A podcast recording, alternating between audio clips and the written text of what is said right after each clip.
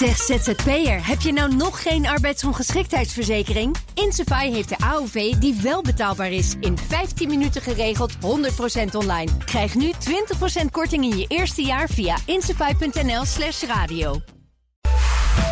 BNR Nieuwsradio. Boekenstein en de Wijk.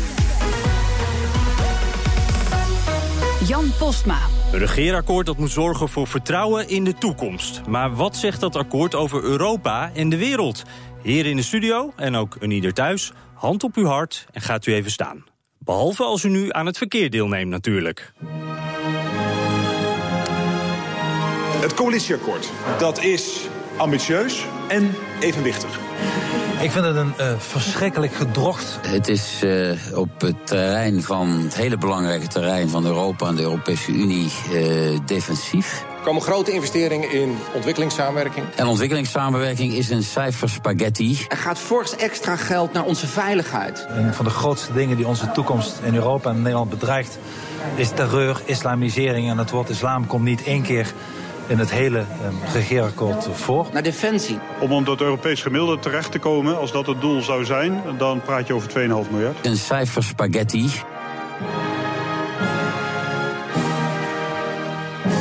Ja, we stonden allemaal in de houding, hand op het hart. Dat wil Helmus, dat staat er dus sowieso in.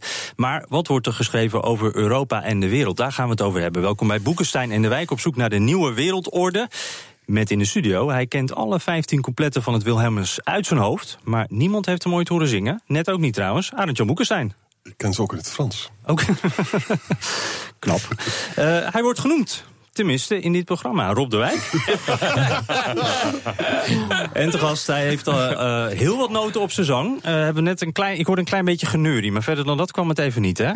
Was dat om de, de, de coalitiepartner een beetje zo te Nee, nee, nee, nee, nee. nee. Neurie is toch uh, is, is altijd fijn. Ik, ik, wilde ja. vooral niet mijn stemgeluid al in te vroeg stadium opdringen aan de luisteraars. Nee, dat lijkt me heel goed. Uh, ja, hij heeft dus wel heel wat nood op zijn zang. En dat alweer ruim tien jaar als Tweede Kamerlid voor de VVD. U hoorde hem net al, Hand in Broeken. Welkom. Dank, dank heren. Ja, uh, meneer ten Broeke, dan vraag ik me af in deze tijden, spannende tijden... kijkt u nu ook wat vaker naar uw telefoon? Ja, ik heb hem de hele tijd voor me liggen. Ja. En, ehm, dus ik, ik ben op elk moment oproepbaar, dat begrijp ik. Dus op dit moment, als hij afgaat, het kan nu dus gewoon gebeuren. Nou ja, meestal belt Aantje Boekenstein. Die belt ook op een rare momenten. Of is bezig met een column waarschijnlijk. Nu, niet, hoop ik. Toch Arend-Jan. kan ik een lichte teleurstelling niet onderdrukken. Maar goed, daarna ga ik hem natuurlijk uh, vrolijk en fris uh, te woord. Nee, maar uh, Arend-Jan, jullie bellen dus regelmatig. Hè? Nou kan ik me voorstellen, je hebt goede contacten binnen de VVD.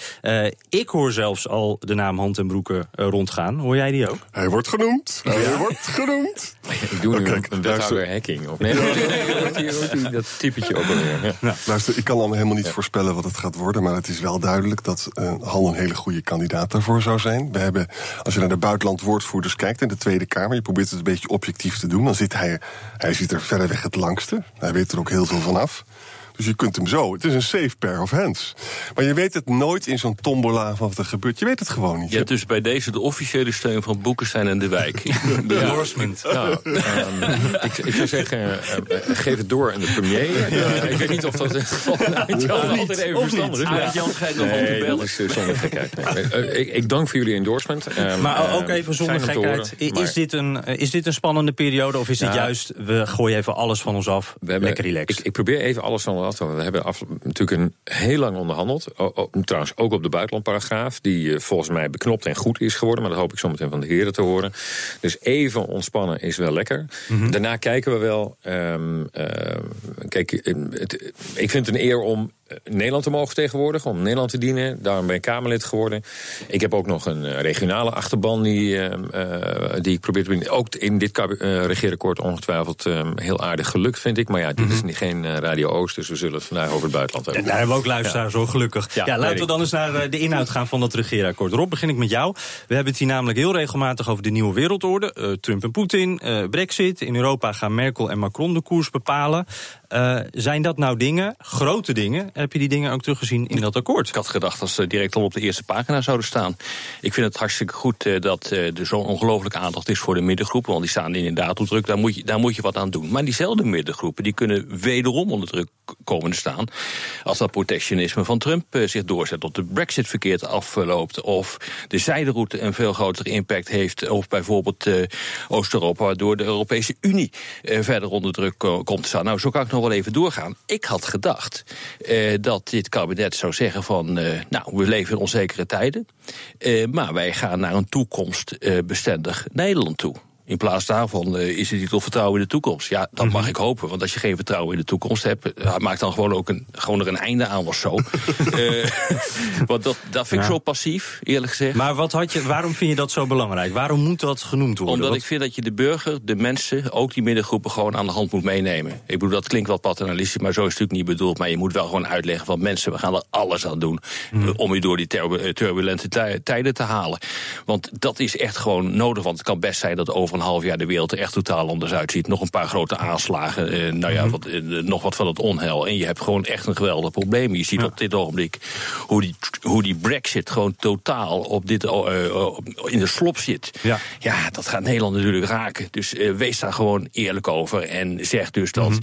je als kabinet niet alles kunt doen... maar dat je ook zeer afhankelijk bent van wat er in het buitenland gebeurt. Hand en broeken. Ja, dat heet dan zo mooi in Haagse termen keuzes maken in schaarste. Dat hoor ik uh, Rutte, Rutte, ook wel eens zeggen. En, um, uh, kijk, um, Rob heeft natuurlijk wel gelijk. Um, hij heeft zelf ook een mooi boek geschreven over waar de middenklasse uh, door de politiek ja, misschien zich in de steek gelaten daar heel erg voor hoor. Dit, dit zou en dit moet ook, wat mij betreft, een kabinet gaan worden wat de middenklasse um, uh, weer de ruimte geeft. Kijk, dit zijn de mensen, ja, Rutte noemt het dan uh, de normale mensen. Uh, dan krijgt hij nou natuurlijk weer de vraag: wat is dan niet normaal? Dat nou, wij. ik hoop dat niemand helemaal normaal is. Niemand voldoet aan een soort maar, standaard. Maar dat snappen we ook hoor. Maar, okay, maar de goed, vraag maar, is: waar, waarom ja. zitten dan die grote ontregelende dingen er toch niet in? Jawel, die zitten er wel in. Um, die zitten ook al in die inleiding. Ik, ik vind bijvoorbeeld dat de inleiding heel eerlijk is over de fragmentatie van de politiek. En dat bijna niemand meer uitgenodigd kan worden om nog. Ja, nee, maar goed, daar begint het wel mee. Om, om Iedereen om, is nu druk aan het bladeren. Om, een compromis, om een compromis te sluiten. Um, tegenwoordig leidt een compromis uh, wel eens um, in plaats van uh, landsbehoud een soort landsverraad. En uh, daar, daar proberen we hier toch echt wel een einde aan te maken. Um, dit, dit is echt een, een, een, moet het worden, althans een kabinet wat ruimte geeft aan mensen die de afgelopen jaren het meest hebben betaald om die crisis, om ons door de crisis te slepen. Mm -hmm. En tegelijkertijd realiseren we ons heel goed, en de brexit is daar een onderdeel van, maar uh, je, ziet ook andere ontregelende ontwikkelingen in onze directe omgeving, uh, die maken dat wij voor stabiliteit, zekerheid en uh, toekomstvastheid moeten gaan zorgen. Ja, maar dat ligt dus niet alleen aan het kabinet, dat ligt in zeer belangrijke mate aan de omgeving. En steeds meer, ja. Han, mag je wat vragen? Ja, Nederland en de wereld, hè? dan krijg je vijf pagina's over buitenlands beleid. Ja, lekker beknopt. En, Tenminste, als je vergelijkt ja. met, met sociale zaken of onderwijs. Ja. Ja. En als je, bij de inleiding staan er ongeveer vijf zinnen of zo. Mm -hmm. Zie ik het goed dat, het, dat die zinnen nogal uh, klein zijn... omdat er natuurlijk ook gewoon verschillende visies bestaan. Hè? Bijvoorbeeld D60 is wat Europeeser dan uh, de ChristenUnie ja, of de dat, VVD. Ja, dat is zonder meer waar. Um, uh, en, en, en dat zie je natuurlijk in zo'n paragraaf. Moet je altijd proberen um, op zoek te gaan naar wat je verbindt en waar je het wel over eens. Maar ik ben wel enthousiast hierover. Dat ook trouwens toen, die, uh, toen we aan het schrijven waren. Omdat volgens mij erin geslaagd zijn, als dat hoop ik, uh, dat we niet naar de laagste gemene delen zijn gaan zakken. Maar hier staat echt precies waar Rob het net over had. Het is die ring van instabiliteit, de onzekerheid aan onze buitengrenzen. En dat betekent dus dat we ons echt concentreren nu op ons eigen continent. Er is ook alle reden voor. De verkiezingen van Trump kunnen, wordt hier ook vaak in dit programma besproken. Het verdwijnen van de Pax Americana. Uh, wat, wat doen we dan met onze directe omgeving? De Turkije-deal is natuurlijk een, is geen panacee voor het migratieprobleem. Daarvoor zijn er te weinig Turkijers aan onze buitengrenzen. Um, uh, maar we gaan wel op zoek naar uh, migratiedeals. Daar nou, gaan we het zo ook wat verder ja. over hebben. Maar laten we anders eerst eventjes een ander punt pakken. Defensie. Ja, um, ja anderhalf miljard, gefaseerd heet dat dan? Dus dat Meer dan anderhalf miljard. 1,51 als ik even heel correct. Zeker, Ja, ik, zit, ik, zit er, ik zit er nog goed in. Dus, Ja, eh, zeker. Ja, nou, goed, Toegegeven, die laatste 10 miljoen is voor de, voor de kustwacht. Maar ook dat is van belang, omdat de kustwacht werd betaald door justitie. Nu bij Defensie, waardoor je dus verantwoordelijkheden en eh, eh, de financieringsstroom in één hand gaat krijgen. Dus dat is ook een maatregel die we bewust hebben willen nemen om aan die buitengrenzen, Mhm. ook bijvoorbeeld met Venezuela. Venezuela staat hier genoemd. Mhm. Eh, ik kreeg een telefoontje van de Belgische ambassadeur. Die had erg moeten lachen om het feit dat, hij, dat België naast Venezuela stond. Toen zei ik, nou ja, het is ook voor u goed om te weten dat ons grootste eh, buurland Venezuela is en niet België of Duitsland. dat ze wel even hun plek waarom weten. staat- Maar Rob, waarom ja. staat er geen defensiewet in? Omdat het defensiebudget Ja. dan eigenlijk eens een keer voor wat eh, langere jaren... moet je de even de. En defensiewet. de defensiewet is eigenlijk iets om ervoor te zorgen... dat die eh, defensiebegroting zoals de afgelopen jaren, decennia... niet elk jaar de speelbal wordt van politiek opportunisme. Ga je- En dat je hem gewoon- en, dat, en dat je hem gewoon, laten we zeggen, voor vijf jaar eh, vastlegt. Waarom staat dat er nou niet Om- in? Daar is een enorm debat over Ja, geweest. is een enorm debat. Eh, eh, kijk, er is, ligt zelfs een motie in de Kamer Ja, ehm, van, van Angelien IJsing. Die mag als het ja. over defensie gaat niet ongenoemd blijven. Nu geen Kamerlid meer, maar wel ontzettend veel invloed Ja. De afgelopen jaren op defensie. Ehm, eh, maar ik ga je toch bedienen, want er staat een, ehm, een, een zinsnede in die daar in hoge mate aan tegemoet komt. Er staat dat het kabinet met voorstellen gaat komen.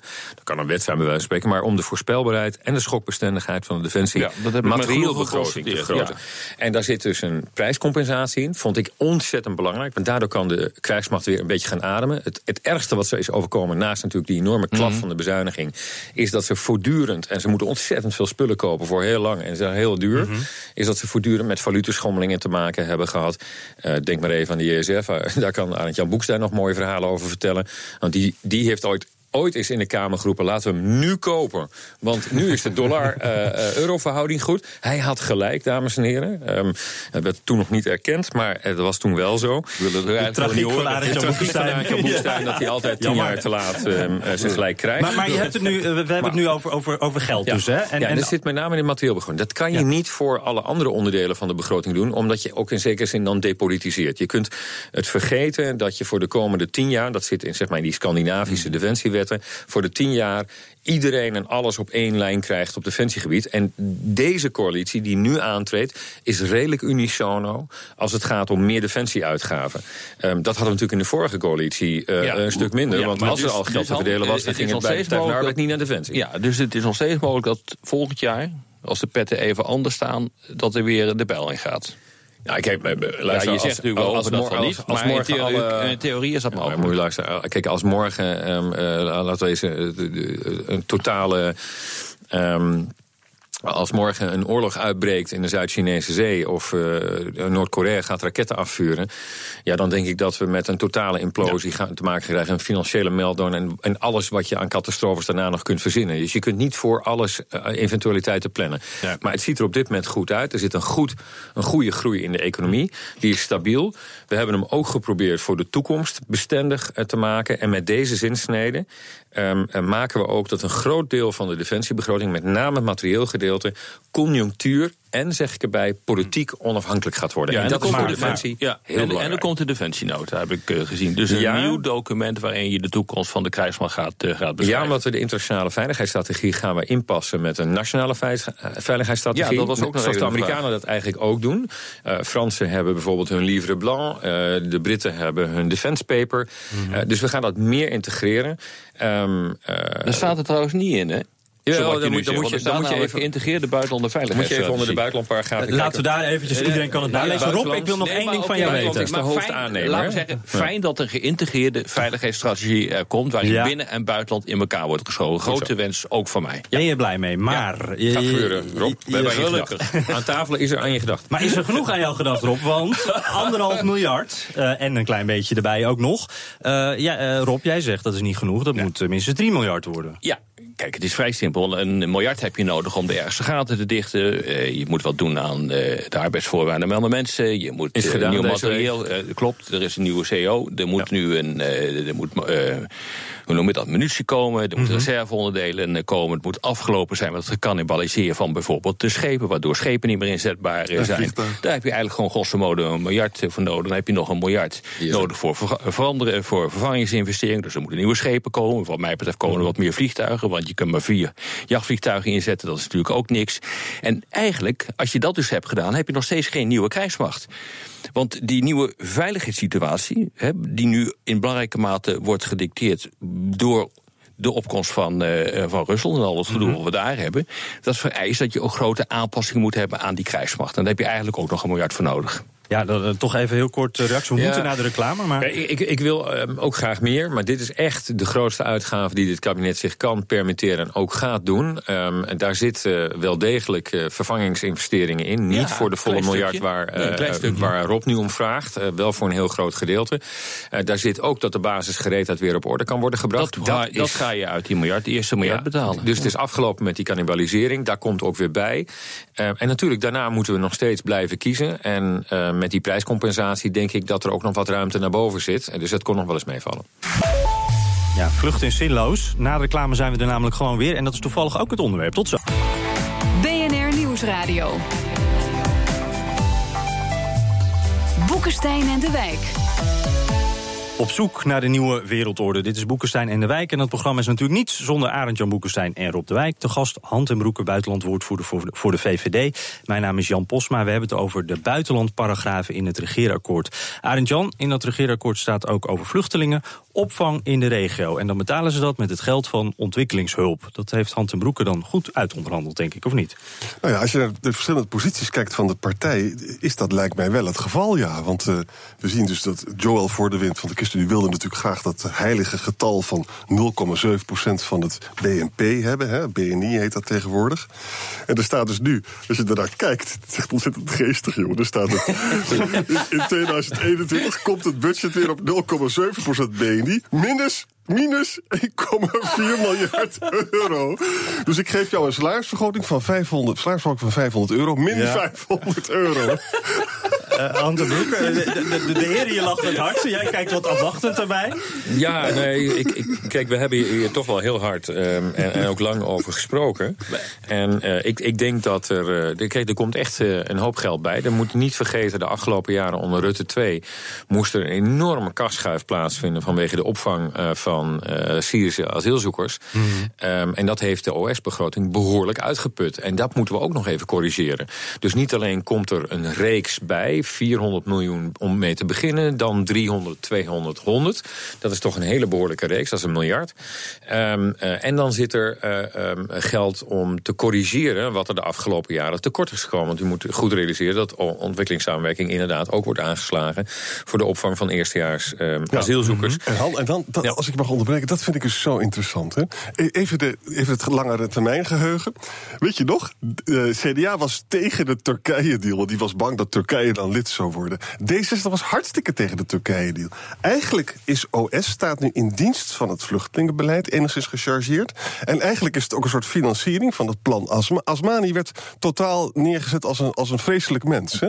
En we zien dus nu dat stiekempjes, eh ChristenUnie en D66 de draai maken dat je opvang in eigen regio mogelijk moet gaan maken. Waardoor is dat gekomen, denk jij? Nou, omdat het gewoon ook. Het, iedereen wil natuurlijk heel graag dat er geen mensen sterven op zee. En iedereen begrijpt dat in de eigen regio dat je daar veel meer mensen kan opvangen. En bovendien zou je daar ook weer met, met dat plan van Paul Collier, weet je wel, die Oxford-professor, dat, je daar dus, ja. dat je daar economische steden, waar we ook veel over gesproken hebben. Nog even, die wil dus eh, eh, eigenlijk van de kampen wil een soort permanente steden maken... waar mensen dan zo. Fijn leven dat ze niet meer daar weg willen. Ja, met Dat hele, en met een hele vergroening eromheen. Ja. Ja, ja, dat Ja, ja, er zit, er zit een, eh, absoluut eh, wat in. Het, uh, Artjan heeft natuurlijk goed gelezen. En als het om de OS-paragraaf gaat, dan he better. Want hij is natuurlijk de, uiteindelijk in Nederland de aanjager geweest van het OS-debat een paar jaar geleden.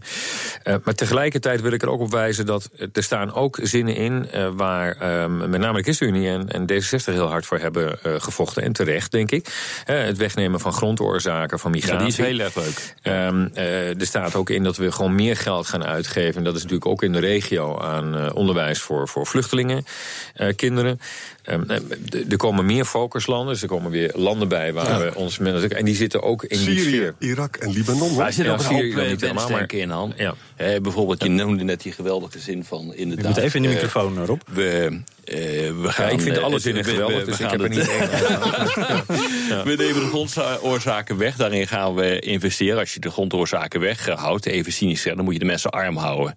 Want hoe armer ze zijn, hoe minder ze, en daar is ongelooflijk eh, veel onderzoek naar gepleegd, hoe minder ze op de loop gaan. En dan gaan ze niet migreren, want dan heb je gewoon helemaal geen mogelijkheden om Mhm. te migreren. Op het moment dat je gaat investeren, dan gaan mensen eh, migreren. Zo simpel is dat. Dus eh, dit, zijn, dit zijn van die bezweringsformules waarvan ik me heel goed kan voorstellen waar ze vandaan komen. Maar daar zit echt een hele hoop wensdenken in hoor, vind ik. Nou, dat is natuurlijk, kijk, bij buitenlandbeleid is dat eh, vaak zo. Maar ik vind in dit geval echt het serieus. De paragrafen die daarover nu zijn opgenomen. eh, ehm, eh, daar druipt het ook van het realisme. Ik bedoel, het wordt ook letterlijk genoemd. Ben ik Ja. zelf heel blij mee. En het dat realistische buitenlandbeleid. Een, een realistische blik, oh, een realistische visie op eh, de relatieve omvang van Nederland. Nou, dan, zeggen we toch gewoon, we zijn niet groter dan we zijn. En we moeten niet verder springen dan we kunnen. En wat ik mooi vind, als ik het nou heb over zeg maar, de beleidsthema's waar we extra aandacht voor willen vragen, die zijn heel herkenbaar voor de vier partijen die hier samen zitten.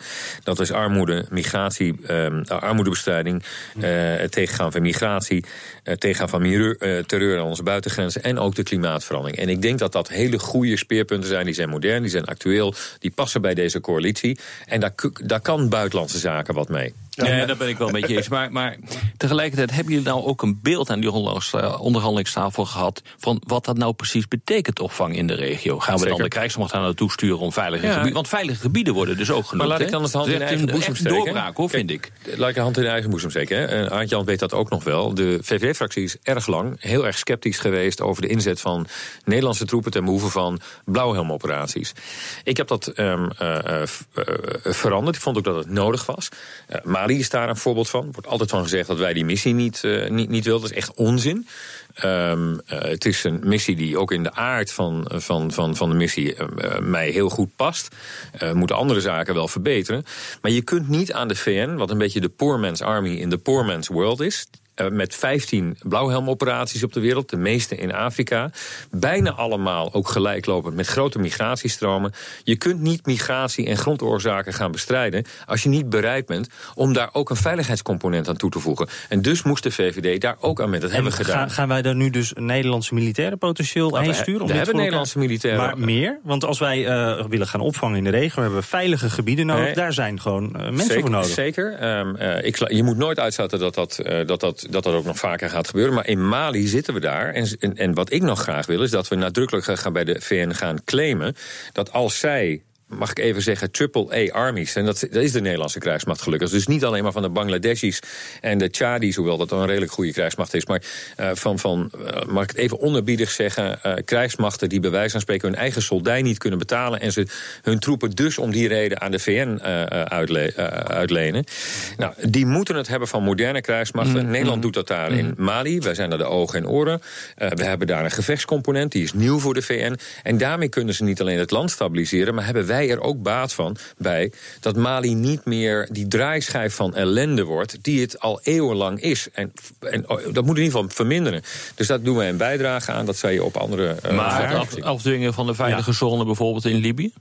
Nou, ik, ik, ik denk dat dat voorlopig echt, als je nou hebt over wensdenken, ehm, eh, safe zones in, in Syrië is echt voorlopig even niet aan de orde. En by the way, mag ik er iets bij zeggen? Dat is ook niet meer in de eerste plaats onze verantwoordelijkheid.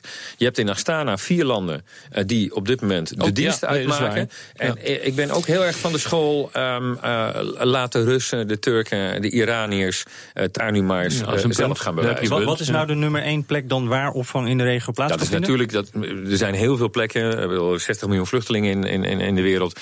Ehm, eh, maar voor ons is het met name daar waar direct onze buitengrenzen werkt. Dus we Maar hebben noem het, eens een voorbeeld. Nou ja, eh, eh, Tunesië, waar ik bijvoorbeeld net ben geweest, daar, daar gebeurde tot voor kort helemaal niets. Maar daar, dat loopt snel op op dit moment. Tunesische land kunnen we niet permitteren dat het omvalt. Jordanië? Um, Jordanië, um, Irak natuurlijk. Omstandigheden voor vluchtelingen zijn daar um, verschrikkelijk.